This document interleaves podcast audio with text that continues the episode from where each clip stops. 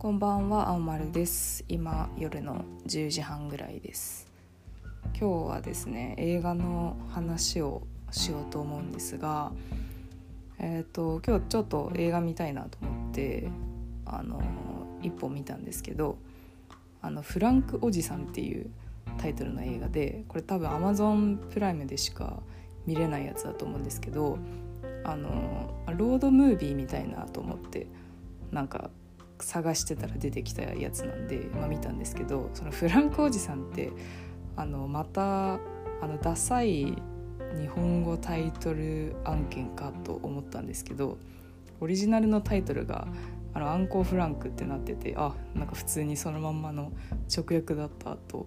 思ったのとあとまあ映画見終わって、まあ、確かにこれはフランクおじさんってタイトルでいいなって思った映画だったんですけど私的に結構いい映画の高得点の部類に入りましてですね。であの例によってちょっとネタバレは避けたいんであの内容は話さないんですけどあのロードムービーなのかって言われるとあのちょっとこう家族の関係性とかなんか自分の居場所みたいななんかそういう話がメインだったのかな。なので、まあ、ある意味ではロードムービーなんだけど、まあ、そこまでこう旅旅旅してないっていう印象ではありました。そう。でただあの結構私的に良かったのはですねあのこれは完全に私の好みなんですけどこうハッピーハッピーしてない映画が私はあの好む傾向にありましてですねあのこう現実とこう理想のバランスがあの取れているものそのピーエンドなんだけどちょっとこう物悲しさの余韻も残るみたいななんかそういうあの映画が結構好きでですね、まあ、なんかそれのこうエッセンスがあのちょこちょこある映画だったなっていうので、はい、あの結構良かったなと思いました。で最初の方はですねその私が、まあ、苦手ではないんだけどあの最近そんなにあの好き高評価にならないあの映画にありがちなその超ハッピーもういい人はいい人のなんだろうオーラをまとって出てくるとか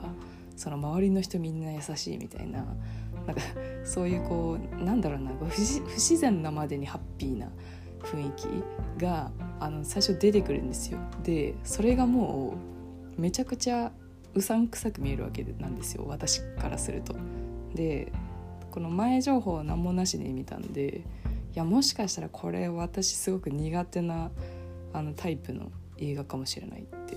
思ってたらそのうさんくささがちゃんとうさんくさいものとしてちゃんと回収されたんで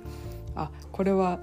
私好きかもしれないなと思ってたらあのまあ案の定良かったっていう話です。はい。あの全然内容喋らないんでわけわかんないと思うんですけどあの概要欄に映画のリンク貼るのでもし興味があったら見てみてもらえればと思います。でこのなんかハッピーすぎない映画っていうのはあの近年見た中でも何本かあってですね「あのストーリー・オブ・マイ・ライフ」っていう、えーと「私の若草物語」あの現代が「リトル・ウーマン」ですね。あのシアーシャ・ローナンがあの主演をやっている、まあ、いわゆる若草物語の映画なんですけどこれもなんか私かなり高得点つけてて、はい、これもその幸せすぎないこう話の流れとエンドで、うん、すごい良かったんですよね。そうあともう一本が「ハーツビートラウド旅立ちの歌」っていう映画ででこれもですねあのいやめっちゃ良かったんですよ。これは結構いろんな人に勧めたんですけどあのこれもあのあちょっと言うのはやめます。はい。であのなんかなんでそのバランスがこう取れてるものがハッピーとアンハッピーがこう入り混ざってるものが好きなのかなって、まあ、考えた時に、まあ、そのハッピーハッピーな映画例えばあの私も大好きなんですけどそのマーベル系の映画とかはもうドカーンってやって「はい。すっきり」みたいな感じで終わるのが多かったりあとこうほっこり系の映画とかも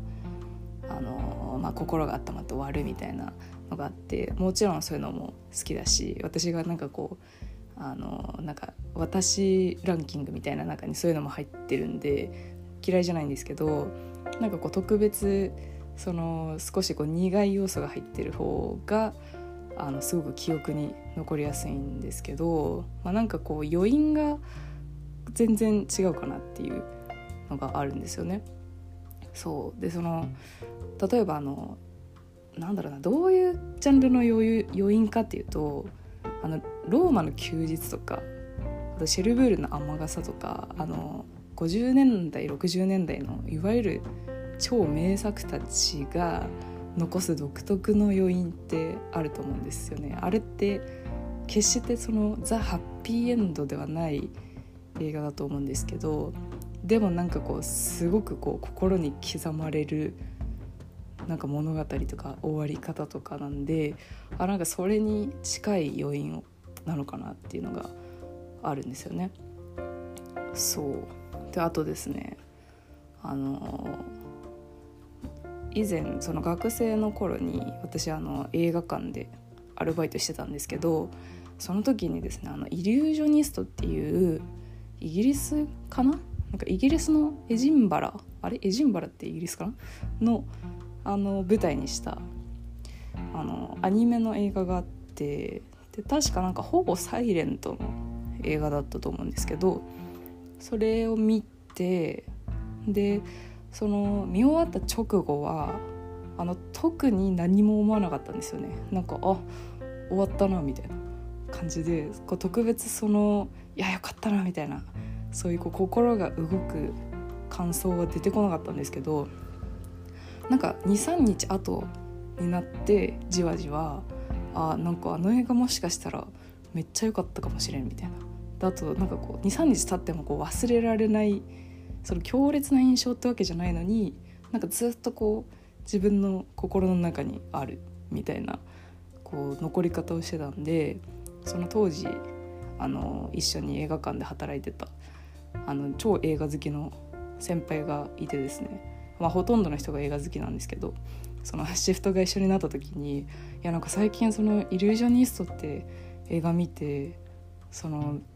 なんだろう23日経ってたんですけどなんかこう忘れられないんですよねみたいな。っ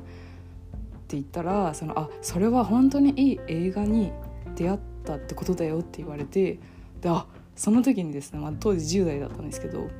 もしかしてこれは真理かもしれないと思ってその見終わった後のスカッとかももちろんあの映画としてはエンタメとしてはだいぶ完成されていて